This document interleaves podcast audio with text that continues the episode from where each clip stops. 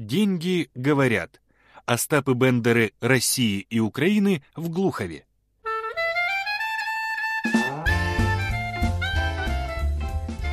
За окном на Шелковичной шел дождь. Красивые осенние листья ложились на мокрый асфальт. Деньги, сидя в теплом и сухом офисе, делились впечатлениями об итоговых новостях Украины. Рубль, обложившись ворохом газет, восторженно комментировал события недели. Во, читали?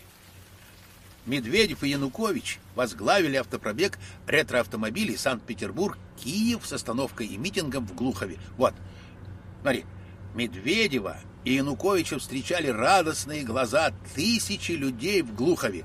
Янукович на митинге в предложил Медведеву разработать грандиозный транспортный проект к Евро-2012 и Сочи-2014. Вот цитата. Поедут наши туристы к вам, а ваши к нам, любители спорта, просто любители путешествовать по Украине и России. Да, а как трогательно они обнимались. Наш огромный президент, как дядя Витя Великан, и маленький Медведев, как пионер Дима. Это что-то потрясающее. Рубль. Размер все-таки имеет значение. А как все-таки красиво. а? Президенты в ретроавтомобилях советских времен.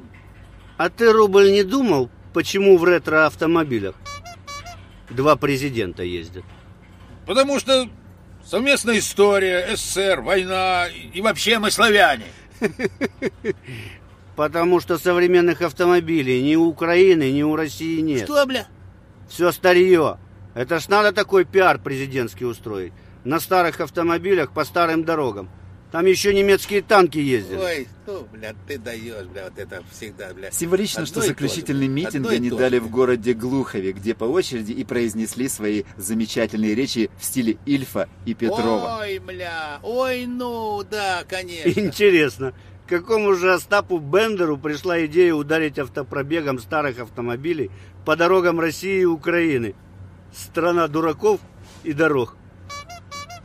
Кстати, у Ильфа и Петрова по автодорогам ехали суперсовременные автомобили того времени. История повторяется вначале в виде трагедии, а затем и в виде фарса. Аналогия с золотым теленком абсолютная. Наверняка глуховчанам пообещали проведение какого-нибудь мирового ралли в ближайшем будущем. А что? Вон и Червоненко ралли проводит в Крыму. Ну да. Кто быстрее на гору Айпетри въедет. Только не хотят в Крым ехать мировые звезды, гонять на автомобилях по диким дорогам. А какая трасса проходит по центру Монако? А тут два президента огромных стран очковтирательством занимаются на ретро-автомобилях. Хотя вторая новость недели была лучше. Обратили внимание, как выглядел тот же Янукович рядом с президентом Европейской комиссии Жозе Мануэлем Барозу и президентом Евросоюза Херманом Ван Ромпеем? Вот там Янукович был действительно счастливый. И 600 миллионов евро дают, и особый режим торговли с Евросоюзом, и даже пообещали безвизовый режим. Да, после этого можно и на старом авто покататься с российским президентом. Для проформы. А что вы все со своими деньгами все время лезете? Ну, больше их у ЕС, но Украина-то наша братская страна. Братская, сестринская. Надоело с вами на реанимобилях кататься. Нет денег, нечего к женщине приставать. Мне вчерашнее предложение доллара больше нравится. Сделать меня евро-долларшей, международной валютой и повысить мою покупательскую способность. Кто девушку ужинает, тот ее и танцует.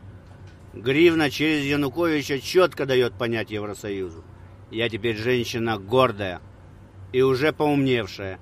И в принципе согласна в ЕС. Хоть с долларом, хоть с евро. Хоть с обоими сразу. Так что рубль за масляные лапы от ретро-автомобилей прочь от нашей юной принцессы. Она будет на Роллс-Ройсе с нами кататься. А что там еще у Шустера было? А, Бродский обозвал Шустера дерьмом. Судя по всему, Шустера заносит. Мы этого Шустера давно из Москвы выгнали. Провокатор он. Путина не любит.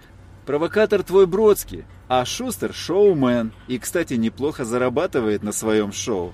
А то, что такие политики в Украине, так нечего на зеркало пенять. Пес. Шустер здорово их использует. Хотя, наверное, его самого от таких государственных мужей давно тошнит.